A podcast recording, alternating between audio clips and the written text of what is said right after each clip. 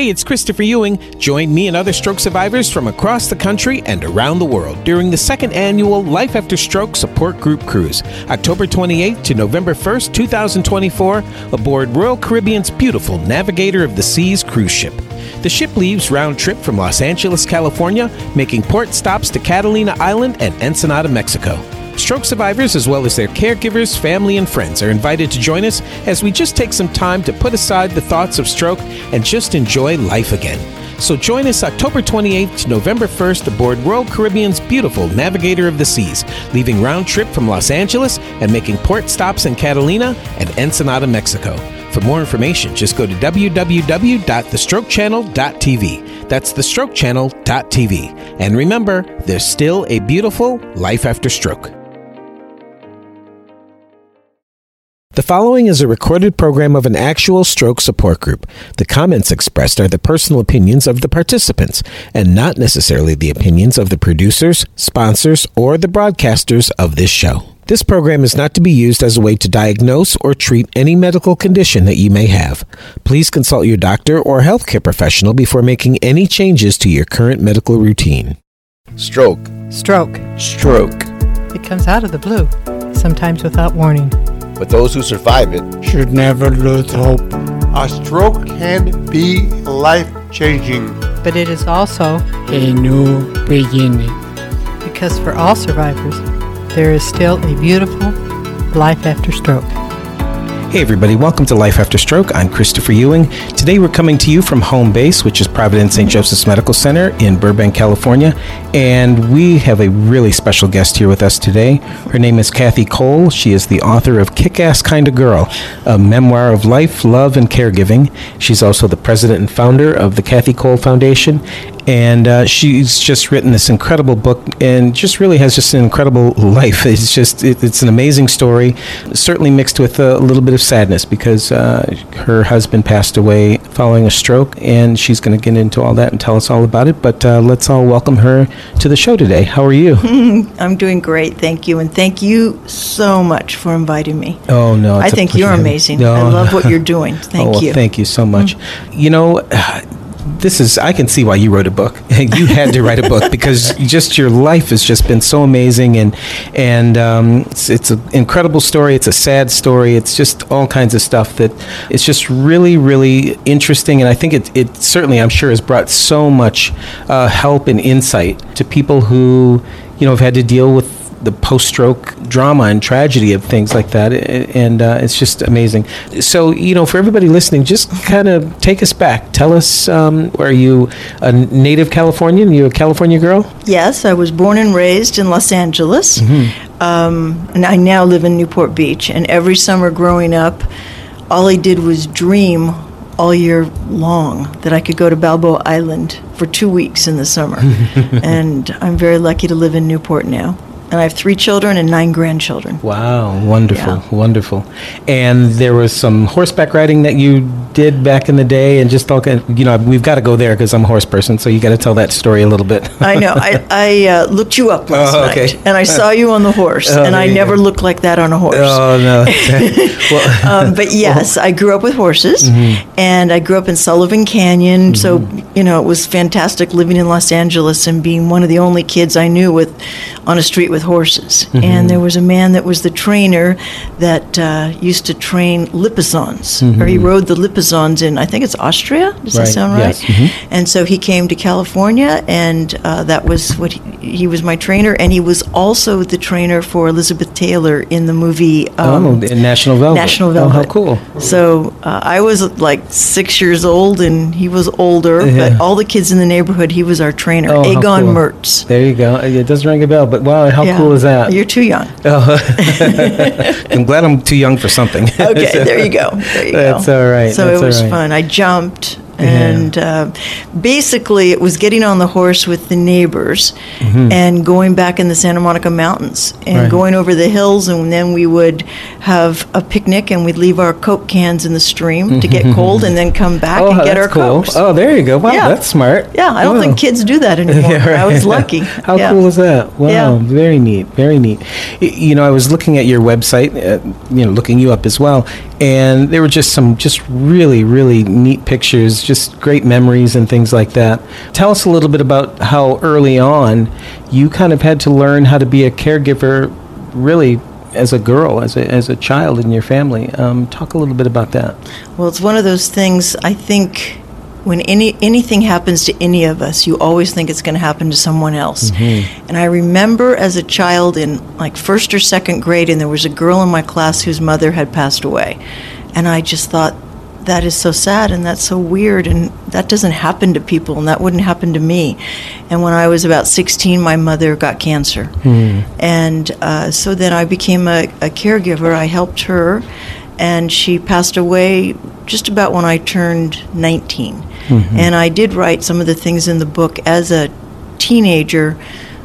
You know, it was one of the things that really bothered me as I was growing up. I would look back and I would think of how I would have done things differently. Like one particular day, I was so embarrassed at a restaurant because she became ill. And I, it was something that haunted me forever until I read a book about uh, young people with parents with cancer. And I wasn't alone. And I realized, no, you know what? My mother understood. She looked at me like she's a kid, she doesn't get it. It made me feel a lot better. But anyway, so I spent time with my mom. Then, um, when I was in my mid 20s, my father got cancer, and uh, he had lung cancer, um, and he passed away. And so I used to take care of him. And then my brother got what is called aplastic anemia of the bone marrow. And um, he lived, he was an amazing man. He had five children, by the way, and he kept living his life. And so I was used to being at a young age around people that were ill. Right, right. Yeah. Yeah, you know, the book is just amazing. Um, you know, we're going to take a quick break, and when we come back, we're going to kind of turn the corner and, and talk about Don, uh, y- your your husband who uh, had a stroke, and um, and how life kind of changed from that moment. I mean, you guys were, you know, summering in Saint Tropez and, and things like that, and then all of a sudden, you know, you're kind of put into the the, the job and the occupation of caregiver. And, and uh, we have people listening all around the world that I'm sure can identify with that responsibility uh, that they find themselves in. So um, I'm sure this is really going to be great information for all of them. So sit tight, and we'll be right back. I used to think going to the dentist was gonna hurt, but now I go to Dr. Cade's. Dr. K is not just a dentist. He's a pediatric dentist. That means he specializes in us kids. It's fun. Dr. K's been a dentist for a really long time. That means he's really good. And his office is awesome. He even has a really cool game room. And sitting there while the dentist works on your teeth might seem Boring. But not at Dr. Cade's, you get to wear these really cool glasses and watch cartoons while he works on your teeth. Plus, when you're done, you even get to go to Dr. Cade's toy stop and pick out a brand new toy. I like that. Hi, I'm Dr. Cade Hunsiger, and your child's dental care is our passion. When your child has a dental need, give us a call at 402 330 1131 or visit us online at drcade.com.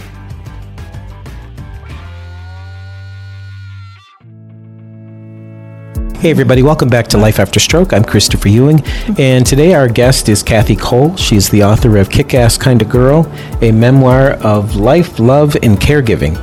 And um, during the commercial break, you were talking about uh, your dad. Right. And um, he was an alcoholic, and I guess that kind of set the stage for you to have to be somewhat of a caregiver, you know, certainly um, as a young young woman. But you also mentioned that uh, he was just an awesome guy, too. Um, talk a little bit about that. Well, it's something I wanted to share because uh, in writing the book, the book turned out to be a I didn't know in the beginning what the book was going to be. I spent four years on it, and it did become a memoir of my life as a caregiver.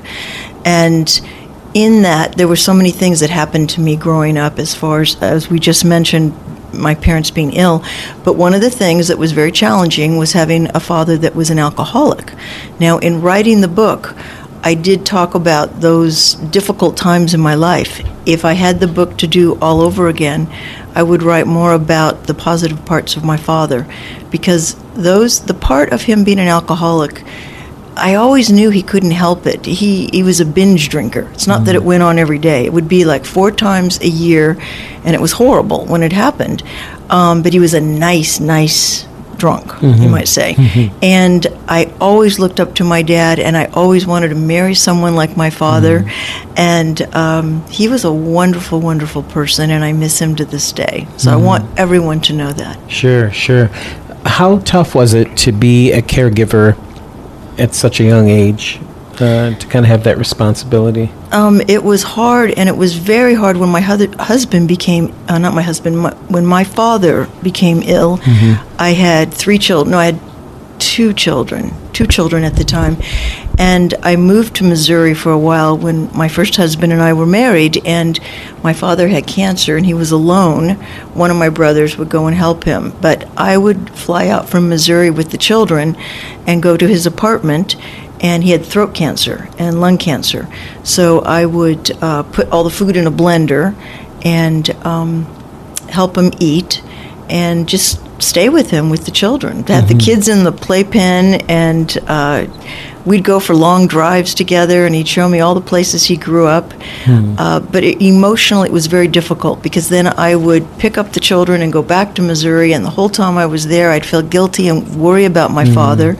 So it was like a yo-yo, like a ping pong match, back and forth, back and forth. So um, it was hard, very emotionally. Matter of mm. fact, I almost had a nervous breakdown mm. during that period of time. It was very hard. Mm. So Um, you met y- your second husband, Don. When did mm-hmm. you meet him?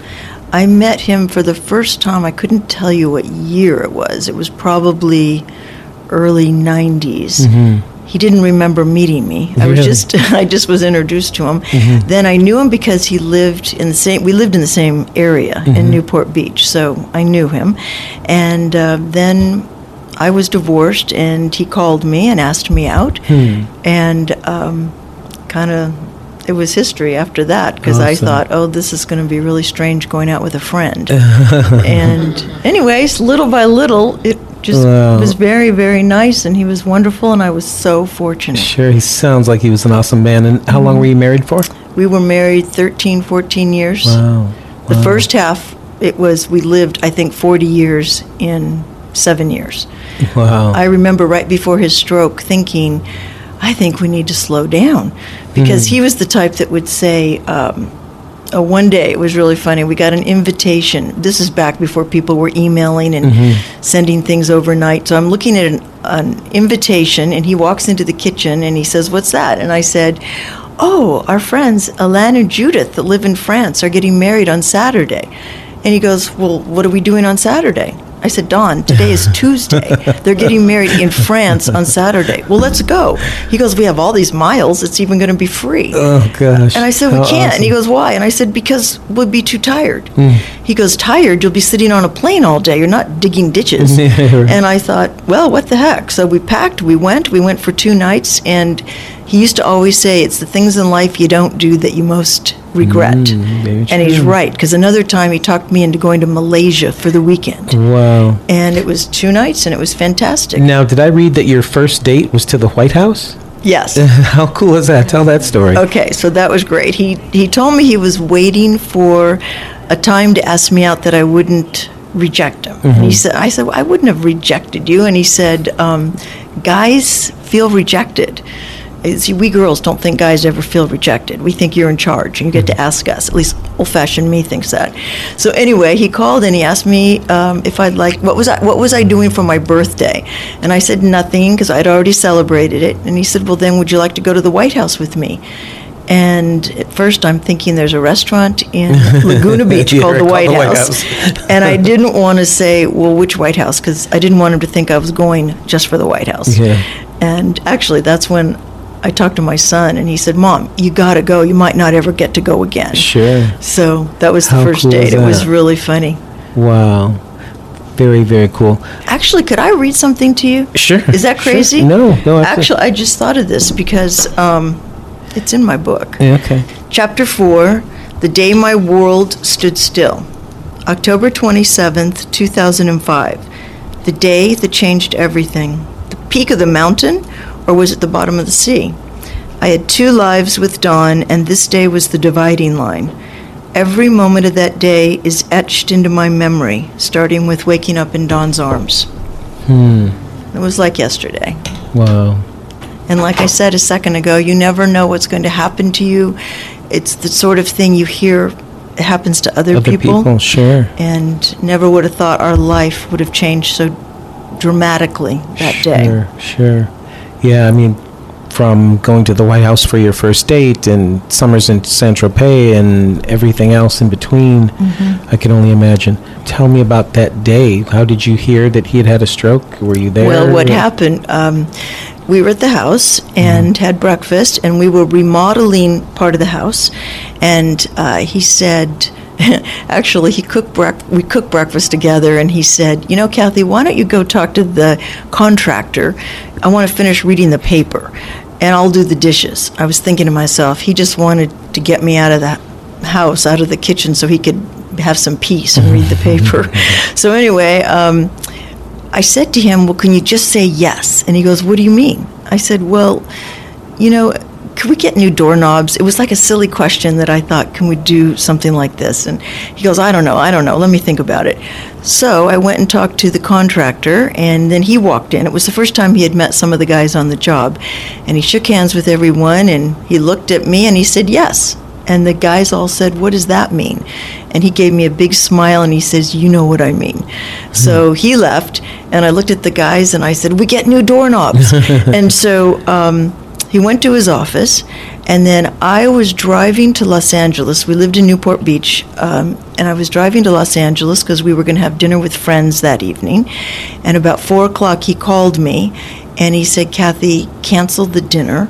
It was actually with Jerry Weintraub, if you Mhm, remember that mhm, name. mhm. And um, they had known each other years ago, and it was sort of the beginning of rekindling a friendship. Mhm. So I thought it was really strange that Don would cancel something. And I said, Well, what's wrong?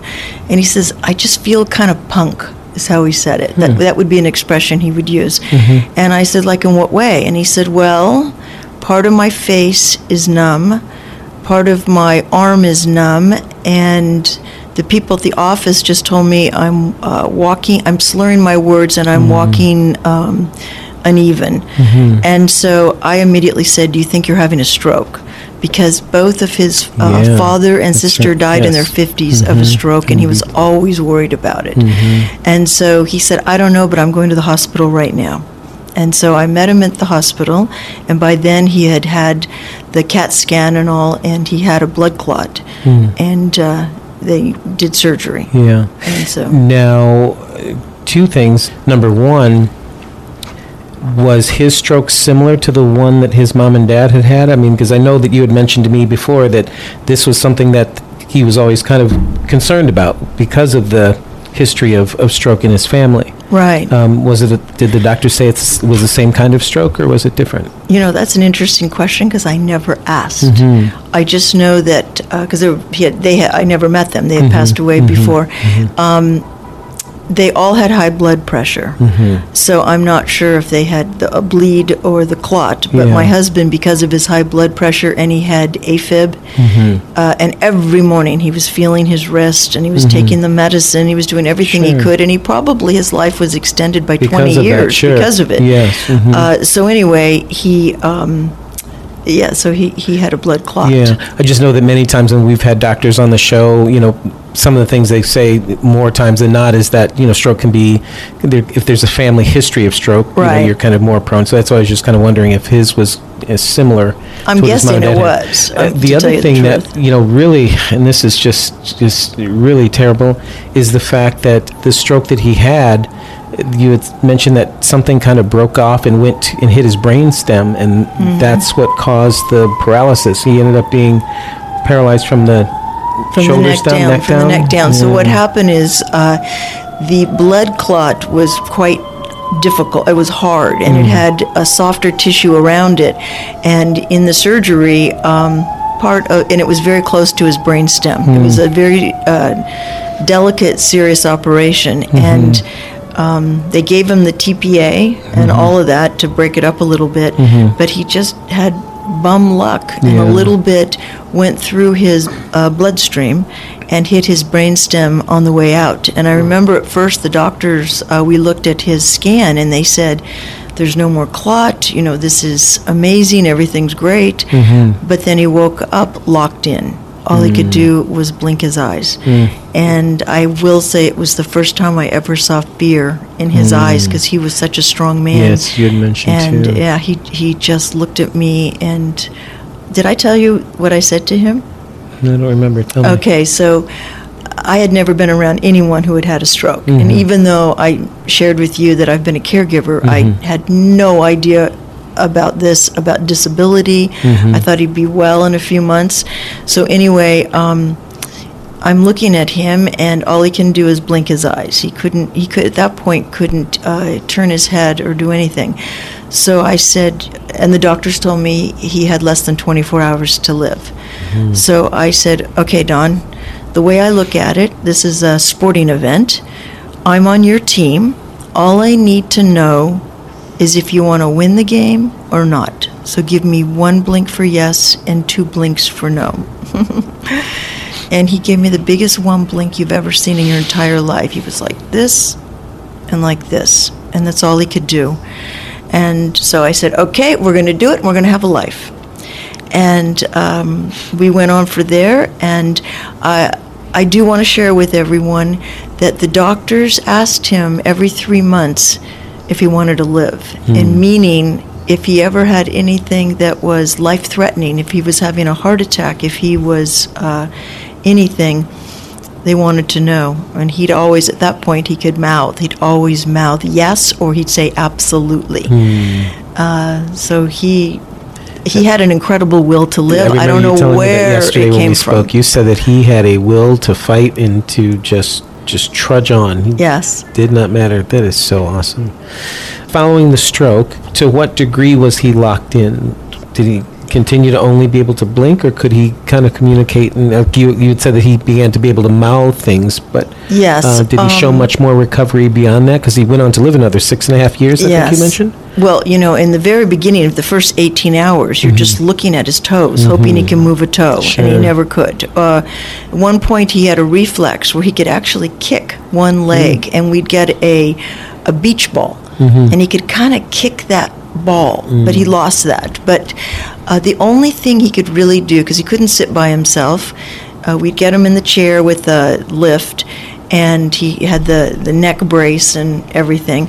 Um, but he did regain uh, movement of his face. So he had his beautiful smile, and um, then he he had a speech therapist and kept working on his pronouncing words, pronouncing words. But so I had to read his lips, and. Um, you and I were talking about Botox and all Yes, these right, things, and he would get Botox because he would get lockjaw or whatever it's called. His jaws Mm-hmm. would get locked, and it's so uh, serious. It's so dangerous because if he had to be intubated, he, had, he was on a respirator, by Mm-hmm. the way.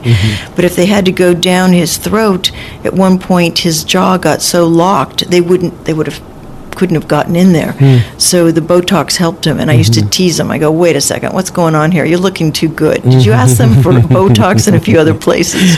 So I used to always like to tease him and make him laugh. And, Oh, you Kathy. know, but it was also very difficult, very sad. And for anyone listening to this story, um, I don't want anyone to think that life was so perfect and that I could figure it out because it wasn't. And there was a lot of unhappiness. Uh, he would become very depressed.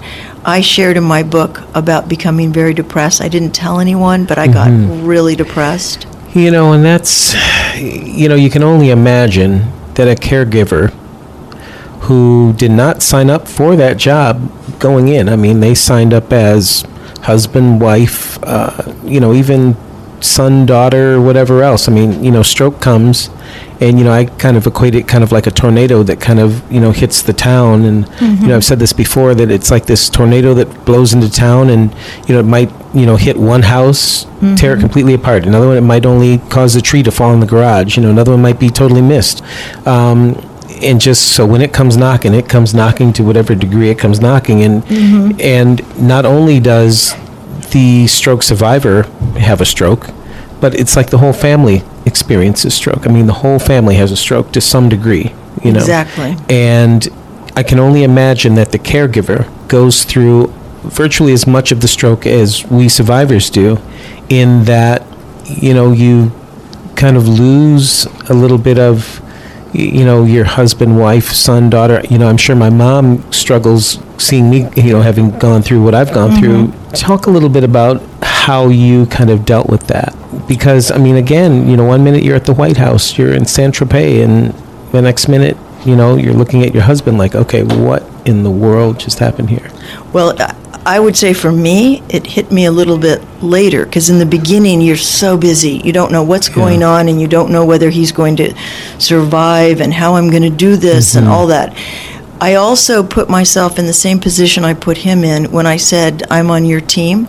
So for me, making everything a sporting event kind of helped. Mhm, like a challenge And it was a challenge. I Mhm. love challenges. I love goals. Um, the other thing that was interesting after going through having lost my parents and going through them being ill, every person is different. Some people don't want to hear that they're not going to get better. And back when my mother was ill, actually, you didn't tell the patient. You'd always be saying, "Oh, you're going to get better." You know, the chemo's working when actually it wasn't, and we all knew it wasn't. So with my husband, I still kind of had that mindset. So the doctor would come over and he'd say, Kathy, he's never getting off the uh, respirator. Respirator, And I would mhm. follow him out to the car and I'd say, Have you ever read the book uh, of the Guinness Book of World Records? I know he's going to be in it. He will be the one off the respirator.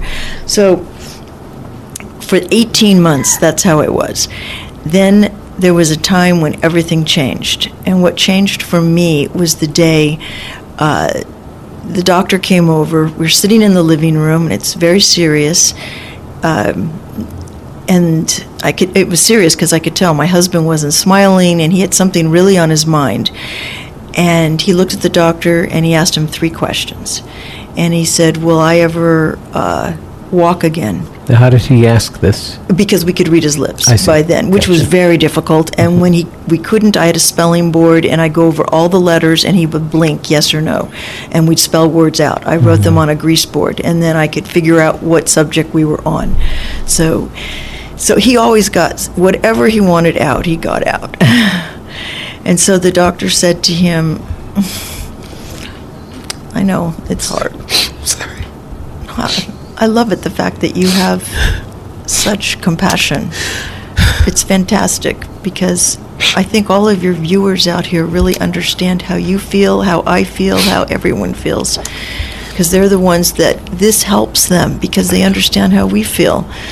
But it was a very hard day. Like I say, it was 18 months later, and the doctor uh, sitting there, and my husband said, Will I ever walk again? And the doctor looked him straight in the eye and said, No. And then he said, Will I ever talk again? No. Will I ever breathe again? And the doctor said, No. And then my Rock of Gibraltar, my strongest man in the world, looked at the doctor and mouthed, Then why should I live? And he asked to be taken back to the bedroom. The doctor got tears in his eyes. I never saw him cry before. I, uh, of course, I broke down crying, and I said to the doctor, "I don't think he'll be alive by tomorrow," because the doctor always said Don would go when he wanted to go. I've seen it happen over and over again. Well, the next morning, I think you could hear him just by his mouthing words all the way to Century City.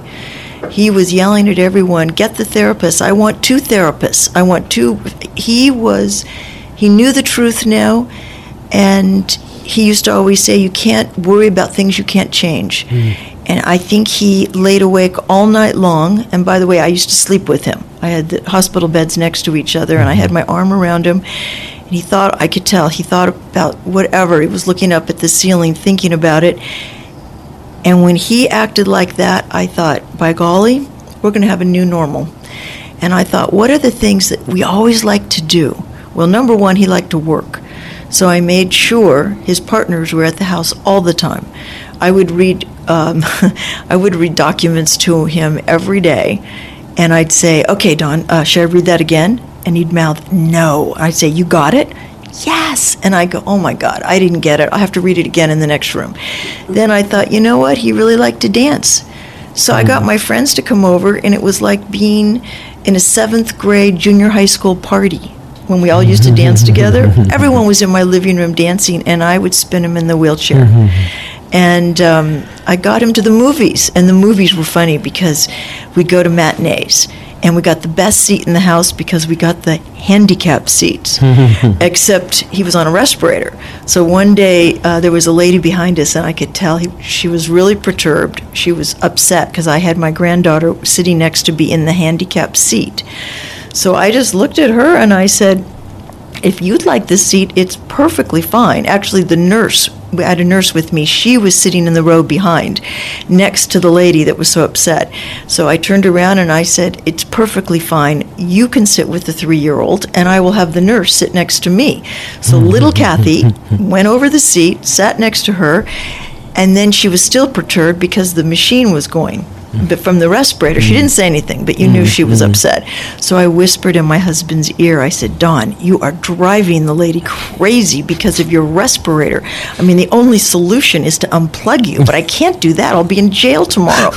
so he got, he, he just laughed. And so, you know, we just talked about life like we always did. I learned that. Be normal, just live life a little differently, find a different route. You know, I have to say that as just excuse my way of saying this, just as crappy as all of this is and, was at the time and everything, I can't imagine him having a better caregiver and a better partner to have as all of that was happening, you know?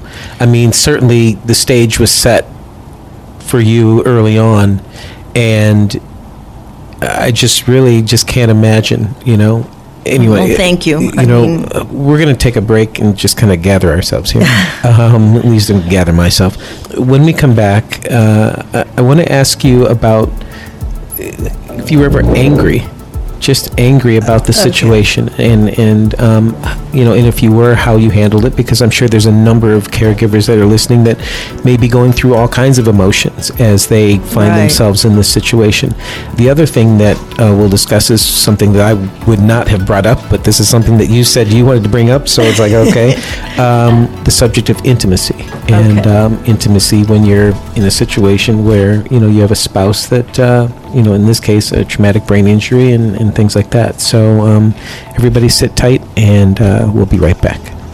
Hey, it's Christopher Ewing at the Indie Music Channel in Hollywood, and this is the Jazz Artist Spotlight. Award winning saxophonist and vocalist Suzanne Grzanna says that her love for music began at a very young age. My parents are musicians, and so since I was a little girl, I always would see my father perform when he was doing performances around town. So that's sort of how I got into it. And that early influence has made her one of the best new jazz artists on the music scene today. Recently winning Jazz Artist of the Year, the Indie Music Channel Awards held at the Grammy Museum in Los Angeles with her incredible song, Latin Nights. Hope what people get from my music is the love of jazz and the appreciation for the arts because it's important to all of us to really listen and understand and have feelings about music and relate to each other through music. To hear more of Suzanne's awesome music, just go to her website, saxdiva.com. With the Jazz Artist Spotlight, I'm Christopher Ewing in Hollywood from the Indie Music Channel. Hey, everybody, welcome back to Life After Stroke. I'm Christopher Ewing. Today, our guest is Kathy Cole. She is the author of Kick Ass Kind of Girl. Is just such an awesome book, and there's just so much to all of this. And it's just a great story. And the question is how did you deal with the frustration mm-hmm. of seeing the love of your life in this condition and you being thrust into this new role of wife slash caregiver which you know caregiver is a big title i mean there's a mm-hmm. lot that falls mm-hmm. under that mm-hmm. um, what were your emotions in the midst of all of this Well, first of all, it was baby steps. Uh, and I did learn that from my husband before he had a stroke. When I would become overwhelmed with the day, he'd always say, Kathy, look at the big picture. Always know it's out there. But just do baby steps. Only look at three or four things and try and do those and then move on. So some of those lessons I learned from him, I brought into this. And so, as far as um, how I got through it, I remember asking him one day, I said, uh, Don, how do you get through your day? Do you just sort of not think too much about the past, not think too much about the future, but just get up and do your day? And he looked at me and mouthed, Absolutely. So I thought, okay, that works. That really works. The other thing, uh, talking about frustrations, um, in the very beginning, he wanted to take care of me all the time. And it was sort of, he'd mouth, go see your family, go see the friends. Well, I learned through experience and through talking to other people, after a while, the patient gets kind of uh, selfish because the world is around the patient. The world is not around the caregiver. The caregiver is doing all this work, and people aren't looking at the caregiver. Um, and all of a sudden, my husband didn't want me leaving his side. And then every time I left, uh, my daughter, who's here today, she lived walking distance. If I walked to her house, he'd be counting the minutes for me to come back. He'd be upset if I got home five minutes late. So one day I was so upset, and I went in the other room and I sat there. Um, Actually, it wasn't just one day, this happened many times, and I'm sure it's happened to many of your listeners. I sat there and I was really feeling sorry for myself, and I said, Oh my gosh, how did this happen to me? I hate my life. This is horrible. Um, you know, I just want someone to kidnap me, just take me out of this. And after about 10 minutes, I started thinking, you know, he's such a great guy, and it wasn't his fault. He didn't want to be like this. Sure. And I'd think about that a while. And then after about 45 minutes, I'd think, okay, I can do this. And I go back in the room, and he had been really upset with me, and I couldn't understand why. And uh, I would sit down next to him and just look at him and say, Don, I love you. And then he would look at me and mouth, and I love you too. And it's like the argument was over with, or mm-hmm. whatever he was upset about. So then I started thinking about it. He never changed. He was like that mm-hmm. before. He was mm-hmm. never the kind of guy that would sit down and say, Well, now let's talk about why we're upset with one another. So I think for people that are going through it, the strongest thing is to realize who you are, what your personalities are like, mm-hmm. and try and work with that because you're not going to change. Mm-hmm. Y- You know, so learn how to work with it. Sure. How often would some of the moods of just being depressed, resentful, angry, whatever emotions that you would feel as you find yourself in this new role, would you feel that way for a day, a week, a month, an, an hour? Okay, well, it would be all of the above. And I would say uh, I would be very happy as long as he was happy. That made a huge difference. When he was happy, I was happy. And then all of a sudden it would change, and it might be because of medication. It might be. Um, one thing people didn't know at the time, you will not believe this, but he got cancer. and he gosh. didn't want anyone to know. So no one knew until it was on his death certificate. And um, so he had to go through chemotherapy, and the doctors midst had, of in the midst of it Oh, all, and the doctor sat down with him and he asked how long he would live. You didn't know this then, Jennifer. Did I tell you? Oh, no, she didn't. Okay. So um, he said, How long will I live if I'm not on chemo? And the doctor said, Probably four or five months. And no one could give him the chemo. He was, it was a form of thalidomide. And the nurses were all, who were the, at the home, um, were of childbearing age. Oh, and so they that could is, they, sure. they couldn't They- do it. So the doctor looked at me and said, Well, you can do it. And so uh, he went through chemo about four times, and um, he, it was another uh, measuring stick of how much he wanted to live. Yeah, sure. So anyway, he, he, it would give him mood swings. All sorts of things did. So the minute he was upset, I would be upset, and or he had, you know, all day long to think about something that I did that bugged him, and I wouldn't know what it was. Uh, and then finally, I'd say, "Are you upset with me?" And he'd, he'd mouth yes, and I go, "What did I do?" I went to sleep. We watched TV. I woke up. So things like that would happen, and that would depress me. And uh, I'd say, "I can't believe I'm going through this." That would be some of the times I'd go in the other room and sit there.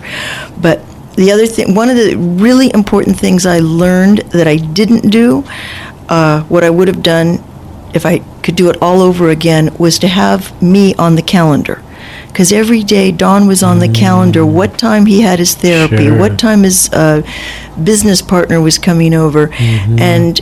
If I had been on the calendar every day that said three o'clock, Kathy's It's going outside, it's my time, whatever I Mm-hmm. wanted to do, it would be routine, and he wouldn't have been upset with me. Mm-hmm. So, uh, back to your question, it could be we could go a week and everything was fantastic, and it could turn on a dime, and it would be depressing to me because I was so ups- I was so happy everything was going well, Mm-hmm. and it was like starting all over again. And I can only imagine that sometimes caregivers might feel um, guilty for feeling resentful of, you know, why must my life be like this now?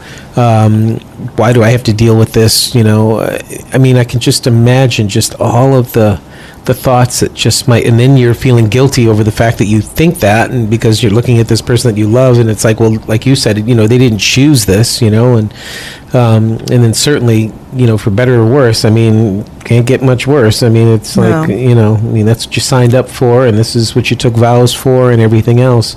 It's tough. It's Well, really- the guilt they say is the number one thing that a caregiver has. yeah, and uh, everything you do, you feel guilty about. You feel guilty that he's sick and you're not. You feel Mm. guilty when you go out the door and you have dinner with a friend and you're And having a at good time. sure. And you're at the restaurant feeling guilty because you know he's at home Mm-hmm. miserable. So you never stop feeling guilty. later on in the show, I was going to ask you to kind of give some caregivers some bullet points of things to think about and things like that. But you know, while this is an important topic and we're right here at it, so let's just say this, you know, address that. What should, what can a caregiver do to not feel that? Because you, I can only imagine how many people listening that are caregivers that do feel that. Because, like you said, it's a very Right. common emotion that they'll feel. How did you work through that? I never did. I always felt guilty. I don't know how you ever get beyond that. Um, one of the things I did, like here, I wrote a book, but I used to write little things. I'd write paragraphs, things, and I put these papers in my drawers. Um, I'll tell you another good tip a girlfriend gave me. Uh, people will say, well, if you need any help, you know, I'm your good friend, uh, you know, call me. When you become depressed, when something terrible happens, all of a sudden you sit there and you think, I have friends. I think I have friends. I, there were 20 of them said they'd help me. I can't even remember who they are now. So a friend said to me one day, write down all your friends' names and cut them all, you know, in little pieces of paper and put them in a bowl. So the next time you feel like that, just pick a name out of the bowl. And it was the best thing. and so I was particularly upset, and I uh, the only privacy I had was going into my bathroom, and um, I would put a towel under the door, turn the sink on, turn the bathtub on, flush the toilet, go in my closet, put a towel under there, and then I'd sit on the floor and cry. And so I one night it was kind of late, and I picked a name out of the bowl. And anyway, I looked at the name and I go, oh, okay, perfect. She has no idea what's about to happen to her. so I call her up. I said, I am so sad. And she said, oh, I, I know, it's so hard. Oh, I've got to tell you, my daughter just got engaged. And she went oh. on and on and on. I mm. couldn't wait to get off the phone. She mm. exhausted me. I went to bed. It was just perfect. So, I mean, that's a tip, just Sure. putting it in the bowl, putting your name on the calendar. But I think another very, very important thing is getting some sort of rest. Uh, mm-hmm. I mean, away from the situation, even if mm-hmm. you go in the other room. Um, if you can get away for a few days, not mm-hmm. everyone can. For me, I took one or two trips in the six and a half years that were over a week, and it was worse because I came home, I got away, and I, I kind of felt like, oh my gosh, it's so light, it's so wonderful. I have a life again. I just feel good, even though I worried about my husband all the time.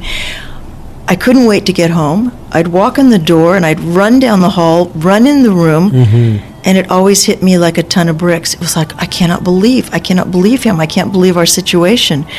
If I only went away for three days, I was still in my life, mm-hmm. but I got a, a break and I was refreshed when I came home.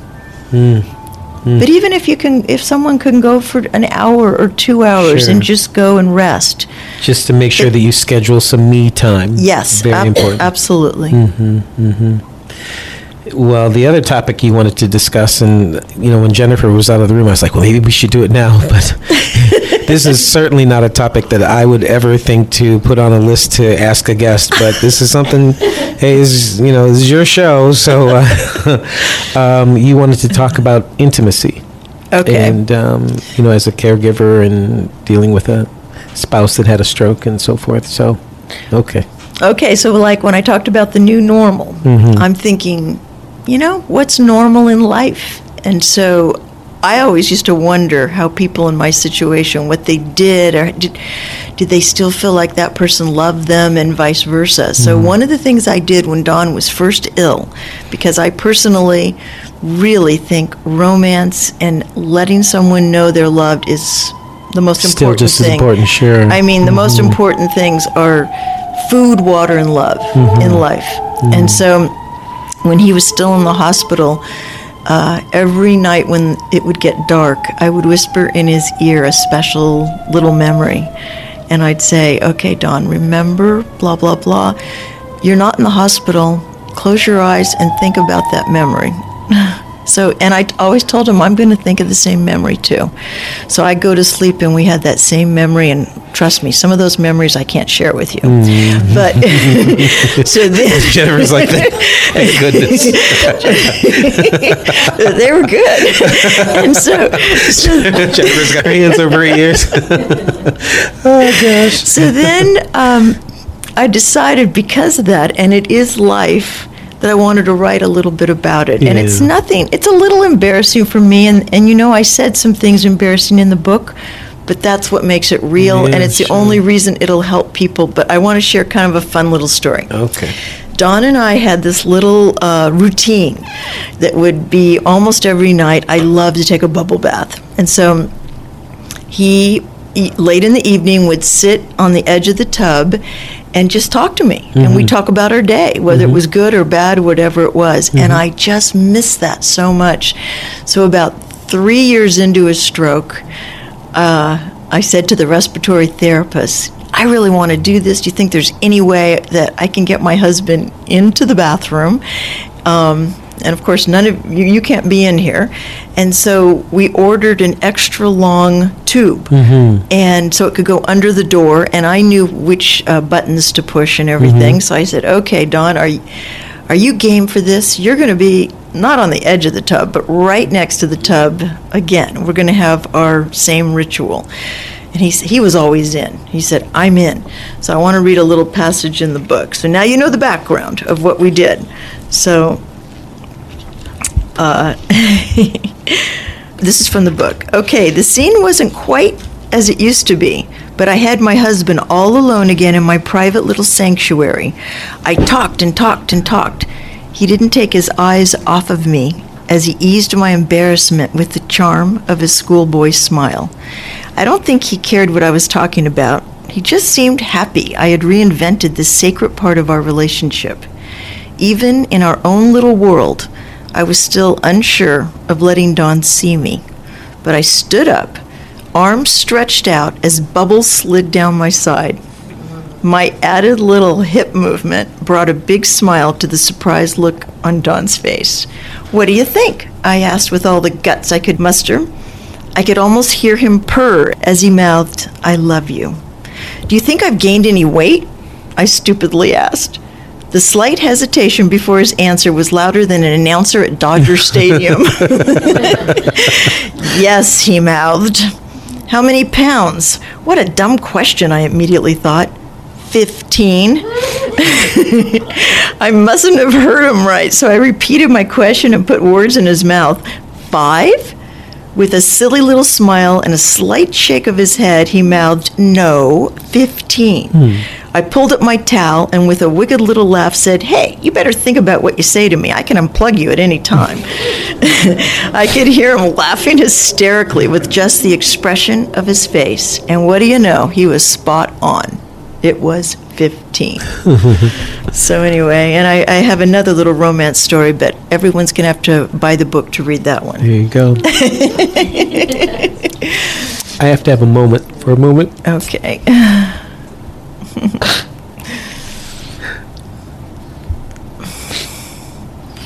I want to get up and hug you.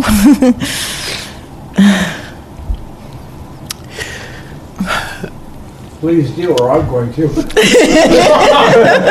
I'm going to. You know, I think I think what gets me is you know, I've seen the pictures of you two, you know, on your website. Are your pictures are pictures in your book? Yes. Okay. So everybody listening, you'll be able to see the pictures too, or you can go to her website. I've seen the smiles. He seems like he was an amazing man, and all the journeys that you guys went on together, and just everything else. And like I said earlier, I don't know if I said it during a commercial break or if I said it when we were rolling, but I can't imagine going through what he went through and not having someone like you in his life at that moment to go through it mm-hmm. with. Thank you. Because, I mean, talk about a crappy situation.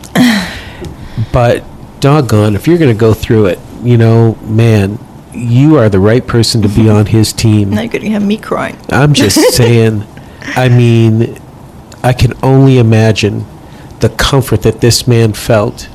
And I and I'm kind of speaking as a man here.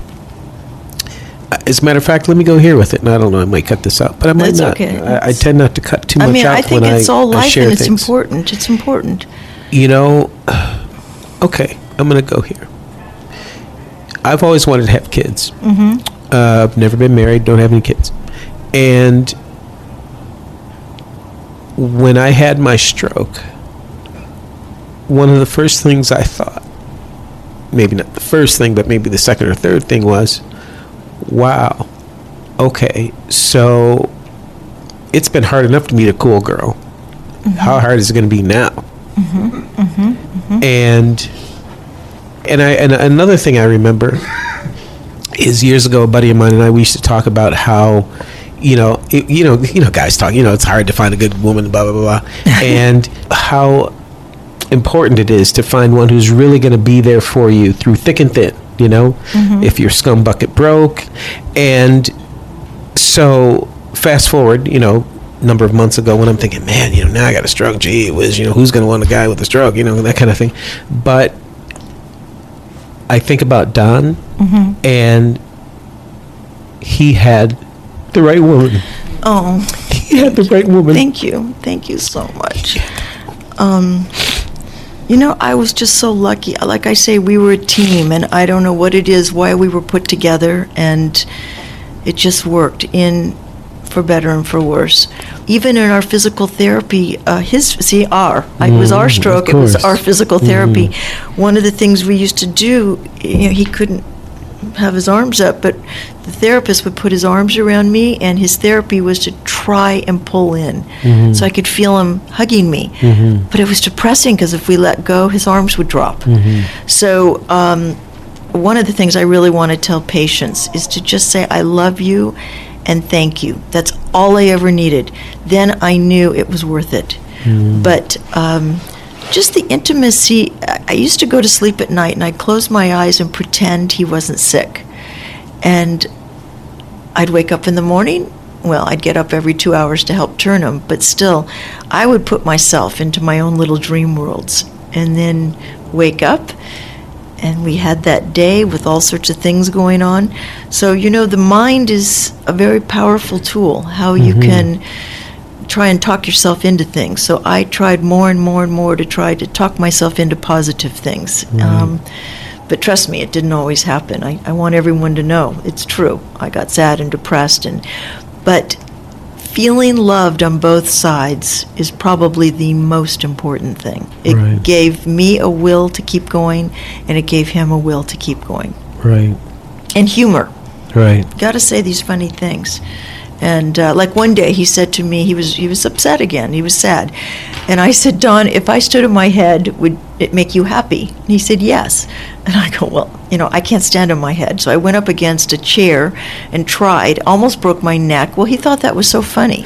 you know, I fell on the ground, and so it's like dumb little things, stupid little things that it just helps, and it and it helps for the next few hours. Right. Might be a few hours of just happiness and laughing, and then it turns around again. right So Well, and the big turnaround came in uh, 2011. Right. And um, boy, that was not a good year for you. I mean, Don, your husband, passed away, but three days before that, Don, your brother, Right. out of the blue, passed away.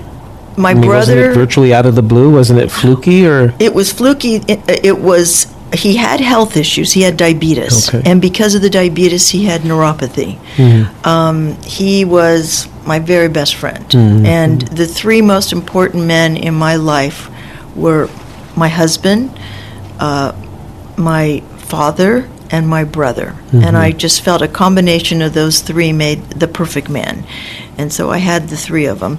Um, anyway, my brother was very close to my children, and I think we all talked to him every day. Hmm. And he was just talking to my daughter, not Jennifer, but my other daughter, Brooke, on the phone. Hmm. And he went to sleep afterwards and must have gotten up in the middle of the night and he tripped and he hit the corner of his kitchen island. He had a little step in his kitchen that I used to trip on.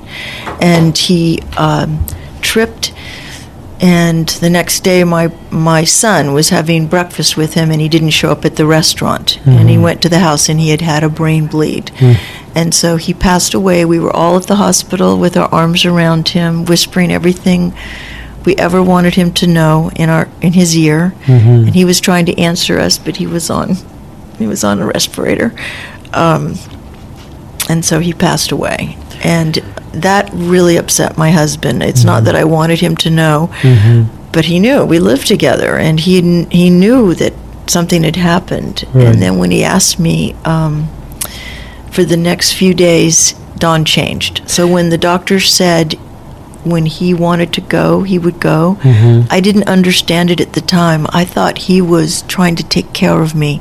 He didn't uh, want to get dressed. He didn't want to see the doctor. He didn't want to do anything. All he wanted to do was look at me. He stared at me every time he caught my eye. He would mouth, "I love you," Mm. and then he had a, a heart attack. So it was a heart attack that basically is what he passed away from. Not so so much of the stroke, or was it kind His of the effects his- of the stroke? It was the effects of the stroke. Mhm. Six and a half years, not supposed to live. His Sure. body was just worn out. Mhm. But he wanted to go to my brother's funeral, if you can believe. I was at the church trying to figure out how to get him in there. Mhm. And uh, so for three days, we were doing things, and my children were at the house, and we were planning my brother's funeral. Anyway, this uh, all happened. Do you think that Don, your brother's passing, gave Don, your husband, any kind of, I don't want to say comfort, but almost like permission in a sense that it was going to be okay if he were to pass on? I mean, it just seems like it's so strangely ironic that was just within three days, here they both pass away, you Yeah. know?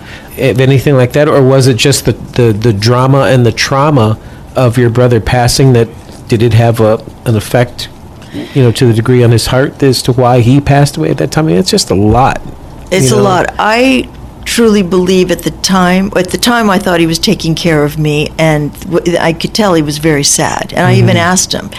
Um, I said, I don't know, it was a stupid question because of course he was sad, but he was sad and he had tears in his eyes, and I used to call them uh, quiet tears Mhm. to see someone cry that can't make any noise. Mhm, And so I mhm. would wipe his eyes and um, afterwards, after he passed away, I thought about it and I saw it in a different light. Mhm. I realized, and I truly believe this, that he spent those few days thinking, just Mhm. thinking about his life, about my living, life. I think he was giving Mm. me a gift in his mind. Mm, Um, I of think letting he, go. he was letting go, and he was Mm. saying, "Her brother just died. I am so much. It's a big job for her. I think she needs a life." And like when the doctors first said six years before that he'll go Mhm. when he wants to go, Mhm. I think that's what happened. Yeah, and I guess that's what I was trying to figure out how to put into words. It's almost like, you know, your brother kind of gave him not really permission, but told him, you know, it's okay. You know, like, you know, don't be afraid to go if you want to go because I'm going, and you know, I don't know. It's Well, and also if you believe in heaven, if you believe in God, you know how whatever a people's Jesus beliefs. so yeah, mm. Okay, so then in my husband's mind, he might have thought, "Hey, you know, Don. They're both named Don. Yeah, right. Don, her brother, man, he's, he's, there at the gates waiting Yeah, for sure, me. exactly right. he had a buddy that he was going to see soon. So Right, right. I think all that was comforting to him. I think he was afraid to go before that, and Mm-hmm. it gave him. I mean, I'm, it's only what I can imagine Sure. knowing him so well, but I think it was the first time that he had that strength or he wasn't scared to go. Yeah, because he wouldn't be alone. You know, Right. maybe you know. I mean, I just think that how long did they tell you originally he was going to live? How long did they tell him? 24 hours. Twenty-four hours. hours, and he lived six and a half years. For gosh And they never said he. They said they he. There's no way he could live living at our house. He'd be back at the Yeah. hospital in a week, and he wouldn't make it. He would die at the house. Yeah, blah blah blah. And we asked sure. the doctors to talk to him and make sure he understood he could die at the house. And Mm-hmm. he mouthed, "I don't care. I'd rather die at home." That's what he wanted to do. So Mm-hmm. You know, we made it work. Wow, So, wow.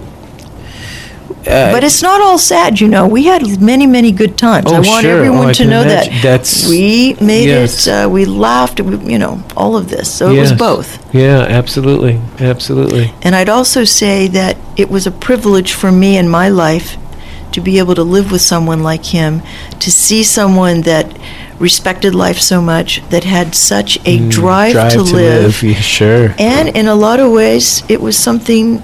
It's an accomplishment for me. We all feel good when, when we're satisfied and when we um, uh, succeed in something, Mm-hmm. and that's a great feeling. Right, right. Well, you certainly did a a tremendous job as a caregiver, no doubt about it. I mean, you kept joy and love and just just fun in the house, and you know, in spite of a really crappy situation. So yeah, no, absolutely.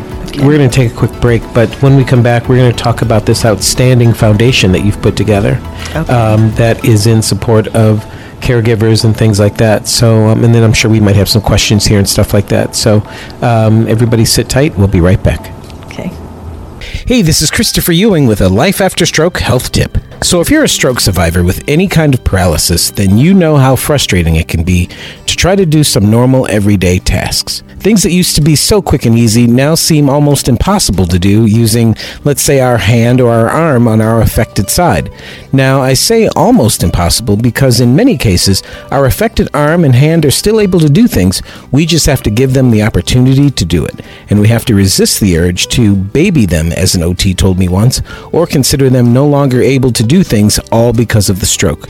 Now, when I was in the hospital, I remember one of the doctors telling me, You didn't break a bone, your arm is still there, and is just as intact as it was before your stroke. You just have to help wake those muscles back up and re educate your brain on how to make it work and constantly remind your arm that it is still a part of your body and that it still has a job to do. Now, that whole way of thinking really hit me one day a couple of months ago. I was at home about to go from one room to another, and as I was leaving the room, the thought crossed my mind to reach, using my left arm, my affected side, to turn the light off. And then I immediately said to myself, Oh, wait, I can't use that arm because it doesn't work, so I have to use my right arm to do this. And so I reached with my right arm and turned the light off. But then I immediately thought, wait a minute, how do I know if I could do that with my left arm or not? I didn't even try. So I turned the light back on using my right arm and hand, and then reached up with my left arm and hand, and taking all of 10 extra seconds at the most to do it, I turned the light off. And then I started to think, I wonder how many times could my left arm and left hand have actually done what I wanted it to do if I had just tried? So that's when I decided to implement a new rule, kind of a game, if you will, that I want you to try to do also. I call it three tries. Basically, the rule is that you try to do something using your affected arm or hand and you give it three tries. And if you are still unable to do whatever it is after three tries, then you can use your non affected arm and hand, but only after you've tried at least three times, no matter how long it takes. Now, of course, if you're in a hurry, then you got to do what you got to do.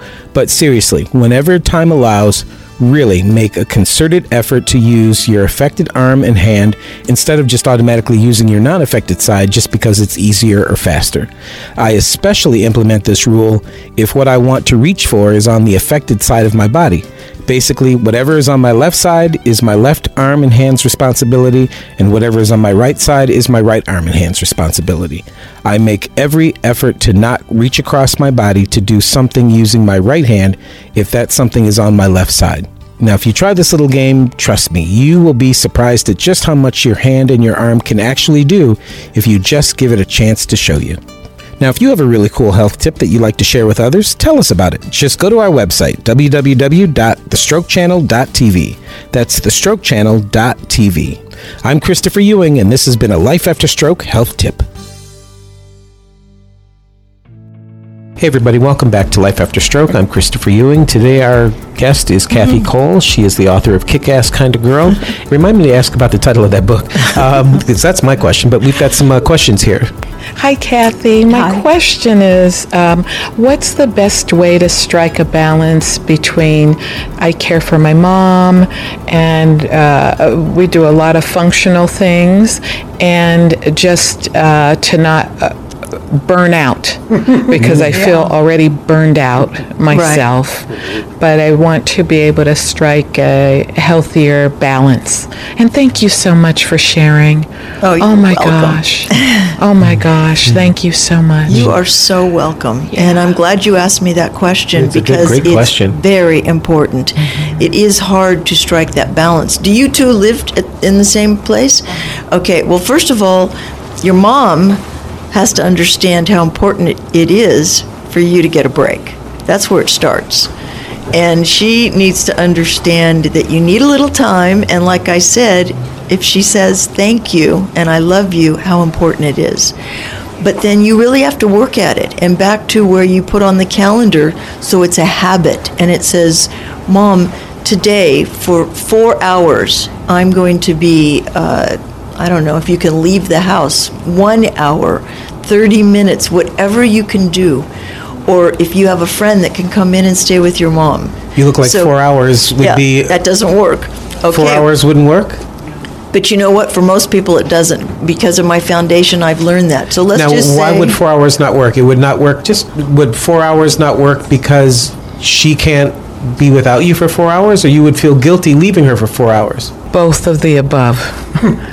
both of uh, both. Both. Yeah. You think Miss Helen would get into that much trouble in four hours? Yes. Yes. Miss Helen, you can't behave yourself for four hours. She she behaves herself, but You're worried it's about it. very different. But now, Uh-huh. I, I guess you know you think about how much of it really is Miss Helen, because I don't think Miss Helen could get in that much trouble in four hours. As much as it is you just not being able to relax for four hours, climbing up on the counter. Miss Helen, now you know better than to be up on the counter. you can't behave for four hours so she can go and. Yeah, we, we're gonna bring that up in the next meeting. Do you I know have- you gotta do you go. have We're gonna any bring that up in the next relatives? meeting. They're all uh, back in the Midwest. And Okay, so your relatives don't live close. Well, since you don't have a whole lot of time, what I would suggest is you're in your mom's eyesight, so she has her confidence that you're there, but you make sure that she knows, okay, mom, I'm not going to really look at you for the next hour. My back, you know, I'm, I see you out of the corner of my eye, so you know I'm here. But I'm just going to sit here and watch a TV show, or I'm going to read. Or uh, one thing that was great for me, I took up needlepoint again. And I made tons of needlepoint Christmas stockings. And it's something that you can get busy with that you enjoy while you're sitting uh, in the house with your mom. Yeah. And we had another question here. Bob, you had a question? Yes, I can't drive Okay. and I can't talk. I mean, I can't talk, but it's really slow. So I have uh, to use the cell phone to text people, not call them.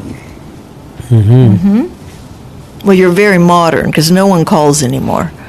Yeah, right. that's Everyone true. texts Everybody anyway. anyway. Isn't that the truth? That's very modern. so true. So true. I mean, uh, I I have a lot of good friends all over the place, place that I text you. I um, me a good friend in Norway or a good friend in Italy. Mm-hmm. Mm-hmm. Mm-hmm. So um, I think it's wonderful that we have this ability to text. So that's helpful right there. But I can see your frustration that But you can't I just chit don't have enough time to text. I mean, uh, um, Right. you, I have to be short on the text. Right. I mean, uh, um, say uh, a par- paragraph. Right. Not uh, not not five pages. Right. Yeah, well, I mean, and, and that's because you don't want to text that much, or you don't want to have to send such long text messages, or you're afraid to Yes. text someone too much. But you want to talk to people, right? and I I ended up writing to people, not mm-hmm. talking to them. So let me ask you this: Is the fact that you don't talk is that because you feel self-conscious about the fact that you talk slower than? Oh yes, I feel uh, mostly about the cell phone. Yeah, but you know what? I'm going to say this, Dr. Parker, because I've known you for several months now, and I'm going to say that's a little bit more you than the people that love you and care about you. Because I talk to you, you know, you've been on the show several times, you know, I mean, I could sit and wait all day for you to get to the point of a conversation. If that if it, that's what it's going to take, number one, because I love you and I, I'm crazy about you, but number two, because what you're saying, I know is going to be something that's so cool and so smart and so relevant. I be- don't but- know about no, that. no, because no, because quite frankly, you know, first of all, it, you know, d- you know, Dr. Parker is. Um, uh, he used to be an educator at Rutgers. He got his PhD at Northwestern. I mean, he's brilliant, and he's written several books. And when he when you talk to him, he's just awesome to talk to. I mean, he's funny, he's gregarious, mm-hmm. he's very mm-hmm. intelligent, obviously. And so, you know, if it takes you two seconds or two minutes to get it out, you know it's mm. going to be some kind of cool thing. It just might take you a little longer. And, and quite frankly, you know, this is where we're at here. And one of the things that I'll say this is, if I haven't said yes, it to you, yes. and I don't know that I've ever said it on the show. You know, in Dr. Parker's case, yes, sometimes it might take him a you know a little bit longer than others to to get to the end of a sentence or an end of a paragraph or a thought or something like that. And I'm going to tell you, Dr. Parker, I have never shortened your conversation. I mean, obviously, you know, I have there's some uh, editing that has to happen with You're this. really good about that. No, but I mean, there is some editing that goes into some of our shows, but I have not edited anybody's conversations um, because for, for a few reasons. Number one, because I think, and I've heard it from uh, John, our other friend who's oftentimes here, um, I, I hear improvement on a lot of your parts.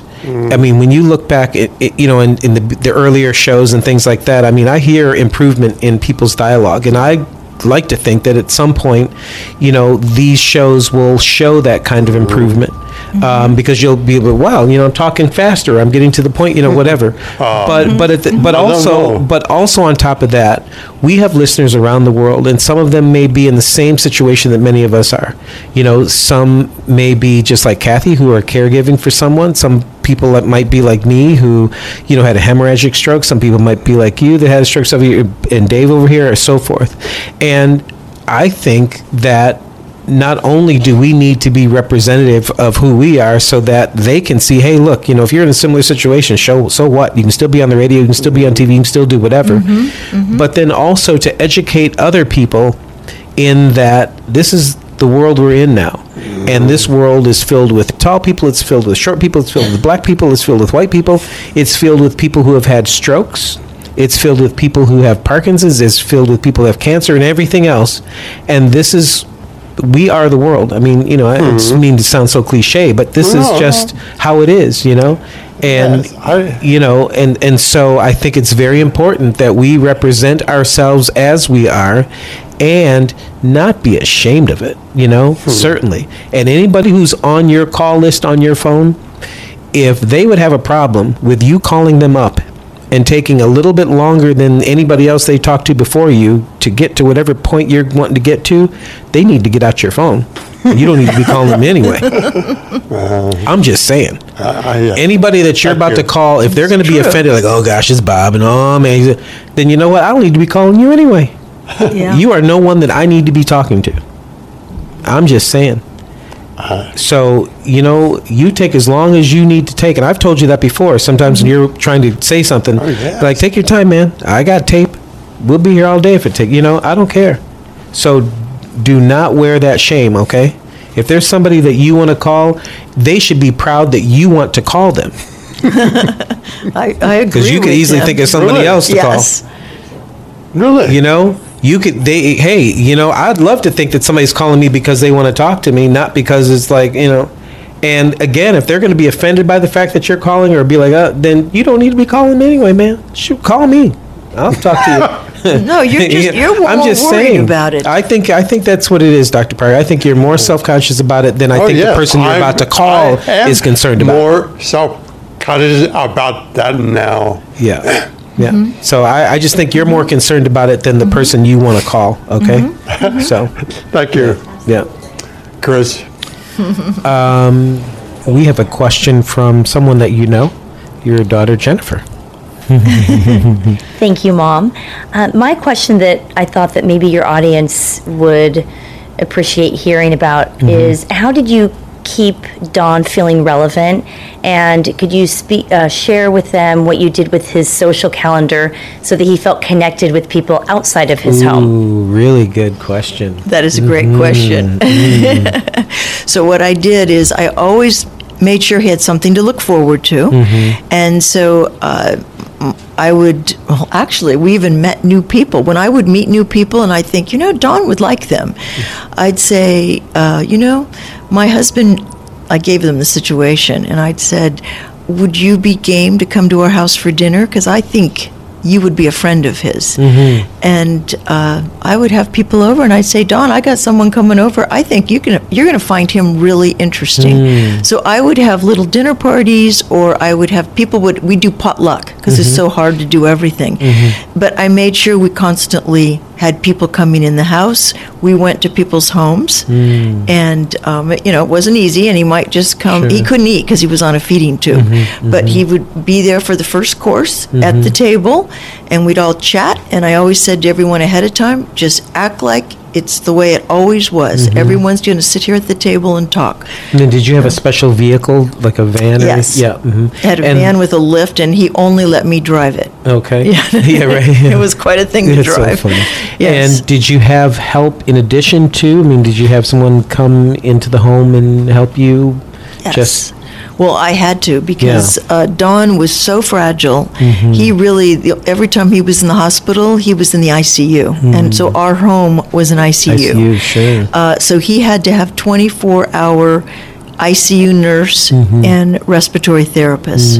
hmm And I so- see. so did they stay in the home, or you had someone there that just kind of worked in shifts, type of thing, or They worked like in shifts. They never went to sleep. No one Mhm. could go to sleep, and we were all in the room together. So for six and a half years, people saw me sleeping Wow. and listened to. I, I, I guess I talk in my sleep. They heard all the stories. Yeah, sure. they never could figure out what I was Sure, saying. Sure. Yes, no, that's true. and true. turned him, and you know. I got up and turned him. We did it together. you know, yes, yeah. all that stuff. Yeah. Yes, yes. And so, uh, no, we all lived together. It was, uh, it was a. It took a while to adapt to that. Yeah, I don't know if. I ever adapted to it, but Yeah. then when Don passed away, I will say, all of a sudden Yeah. one day it is Then what? completely quiet. I was going to say. it was not only devastating that he was gone, but I missed everyone. I got so used to living with these people. I remember you also telling me yesterday when we spoke on the phone, um, because Don, your brother, had passed away just a few days before. Mhm. I remember you telling me that you would sit on the side of your bed and be crying, but you weren't sure for whom you were crying. Right. So you would just kind of take turns, you know, like, okay, for the next half hour, I'm going to cry for brother Don. Right, because they're both Dons. Yeah, sure, exactly. Yeah, I would just Mm. sit in my room, look out the window, and cry uncontrollably. Mm. Yeah, I'd time it. I'd finally, because I thought I'm cr- a crazy person. I don't even know what I'm crying about. I just cried. So then I timed it and said, okay, I'm going to think about Brother Don for 30 minutes Mhm. and cry. And then, Mhm. so, but I will say, writing my book was cathartic. And there Mhm. were things I couldn't write for two years that were so sad. And even to this day, sometimes when I reread things, it's, it's very Yeah. difficult. Um, but I can talk about these things Sure. now. In the beginning, I couldn't get through five minutes of talking Mm. about what I'm talking about now. So I want to go here and talk about the foundation. Okay. What an awesome foundation. Tell everyone a little bit about it. Okay, so um, obviously, you can tell that we had means. My Mhm. husband was a very successful man, and it's the only way we were able to do a lot of things that we did. Mhm. Now, I do say to caregivers, because sometimes people might say, well, of course she could do that because uh, he could afford it. Well, the pain is the same. Absolutely. The all of that, the piercing pain in your heart, the fear, the loneliness, all of that is the same. But yes, I was lucky that we could do other things. But I say to people, so maybe we could go from Newport Beach to um, our house in LA. Mhm. But you could also go out in the front yard of your house Mhm. and visit the neighbors or go to the park. So it's still you know that helps but because of his success and because of me realizing that after he passed away i thought you know there's so many people out there that really can't do anything Mhm. just like the lovely lady that was just here can't leave her mother for the, when i said four Sure. hours Yeah, yeah. so uh, I started a foundation to help caregivers in need. Mhm. Caregivers that make a family makes less than twenty-eight thousand a year, and I do things. I like to surprise them, um, and usually I get them through a hospital that they already know who uh, has has these problems. Um, many times it's helping with a month's rent. Um, but I have some fun stories. Like one young man, I met him at a clinic, and his mother had had a stroke. He was like 28 years old, and he's her sole caregiver. So uh, it was so cute because he came, he brought her with him, and she looked beautiful. She had on the prettiest pink dress. They were about an hour late, which was perfectly fine because I understand that. And I thought, you know what? They're late for a multiple of reasons, Mm. but also because he was probably putting her favorite dress on her to meet me, which I just thought was so cute. So, anyway, we're talking, and I said, um, So, how do you survive? How do you do what you do? He got this, you know from the government or somehow he, uh, churches and all that he got money every month Mhm. received um, money but at the end of the month he was out so i said well what do you do at the end of the month and he said well i have a part-time job delivering furniture for a party rental company Hmm. so i scooped my mom up out of her wheelchair and put her in the front of the truck and she goes with me Oh, and wow. I just thought that was one of my favorites. And then another lady who, um, she was in Wisconsin, took care of her husband. She really wanted to go to the museum and take a class of Hmm. photographing birds. So the foundation paid for a professional caregiver to come in for the day, and she was Hmm. able to go have her day at the museum. So I like to do little things like that, but Mhm. most of the time um, it's helping with rent or utilities. Mhm. It's not going to fix anyone's life. Sure. It's not going to.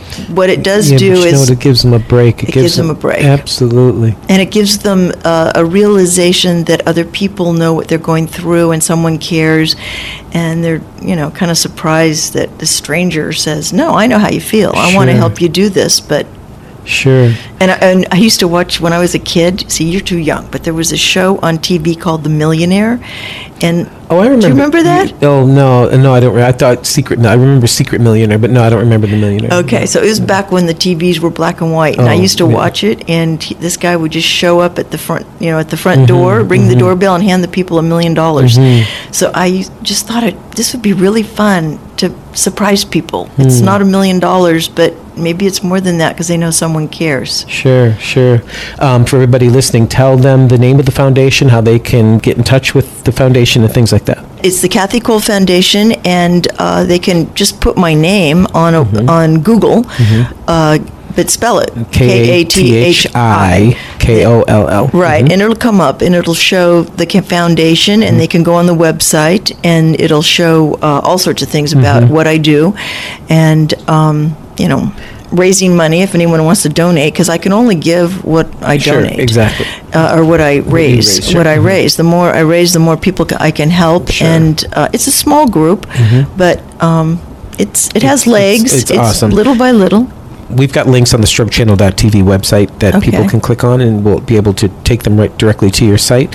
Um, you know what, Kathi? Final thoughts. Okay. Well, I think one of the most important tips that helped me was to always remember life is just a blink in time. And it Mhm. helped me when I was going through it with Don because um, the days would be long, the six and a half years were long, But during the day, sometimes I think, you know, Kathi, I talk to myself, one day I'm going to be looking back at this and it was just a blink in time. Mm. It goes by so fast. No one will believe me that's in that situation now, but it will. So just remember, just remember that. Mm-hmm. Hmm. Good point. Really good point. And and I have one other point. The other thing is when you get really sad, this is sort of a little exercise I have. You sit there and you think, "Oh, this is just the worst. I'm never going to be happy again." And then I'd sit and think, you know, I felt like this about two or three weeks ago, but I can't remember why I was so sad. so then I think, well, then I guess today will just be the same thing. And two or three weeks from now, I'll never remember why I was so sad. There you go. And that helps. Again, the name of the book is Kick Ass Kind of Girl. Where'd the title come from? I meant to ask you that. Okay, it's it's kind of funny Good. because We need for- funny right about okay. For four years, I'm writing this book, Mhm. and there are some funny things in it about my life and all that sort of Mhm. thing. And uh, so, anyway, I'm uh, working with the editor and her daughter. It's Jerusha and Joni Rogers. So they're Mhm. helping me with it, and they live in Washington State. And they said, you know, after four years, Kathi, you still don't have a title Hmm. and uh, you have to have a title. The book's finished, so the three of us start writing all these names down, and it's like um, the hummingbird sings, or Hmm. that's one more spin in the wheelchair, or you know all these kind of Mhm, names. So mhm. finally, I said. You know, none of these names are working. I mean, I'm just more of a kick ass kind of girl. And Joni looked at me and said, That's, That's it. it. And I go, What's it? What's it? kick ass kind of girl, a memoir of life, love, and caregiving. I go, kick ass kind of girl. Number one, my children will be so upset. their, their children are not allowed to use that word. And on top of it, I think I will be the neighbors. Everyone will say, You're out of the neighborhood. You can't say those kind of words.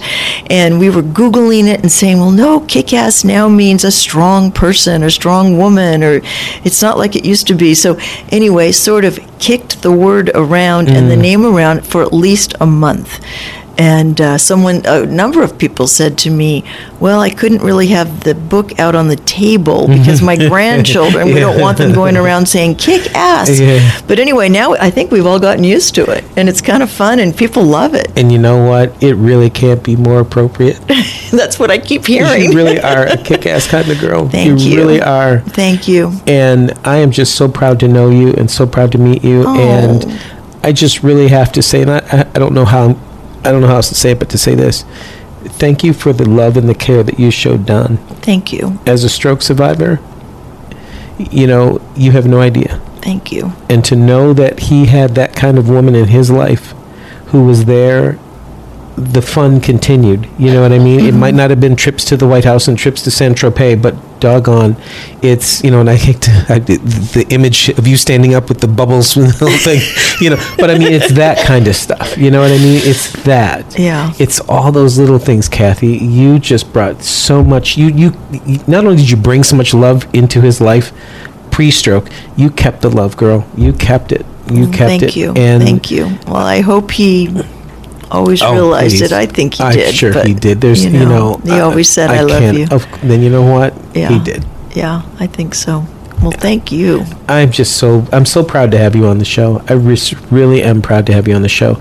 Everybody listening, we've been visiting with Kathi Koll. She's the author of Kick-Ass Kind of Girl, a memoir of life, love, and caregiving. She's also the president and founder of the Kathi Koll Foundation. There's links on the StrokeChannel.tv website where you can find out more information about the book and the um, the foundation.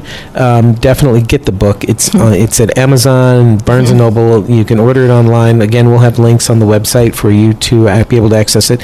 And you- Kindle. On and Kindle. Kindle. That's right. You, you can get the Kindle.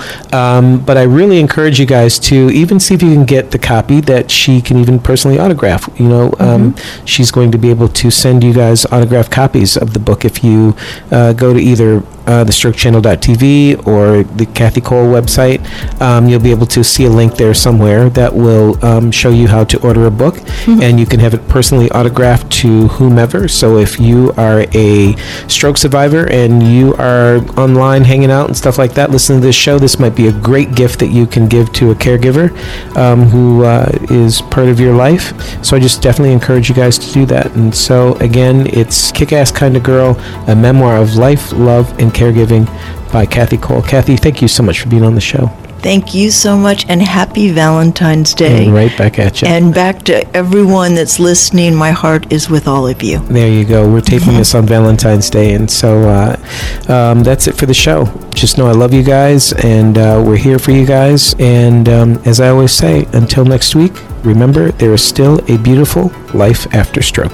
This has been a recorded program of an actual stroke support group. The comments expressed are the opinions of the participants and not necessarily the opinions of the producers, sponsors, or the broadcasters of this show. This program is not to be used as a way to diagnose or treat any medical condition that you may have. Please consult your doctor or healthcare professional before making any changes to your current medical routine.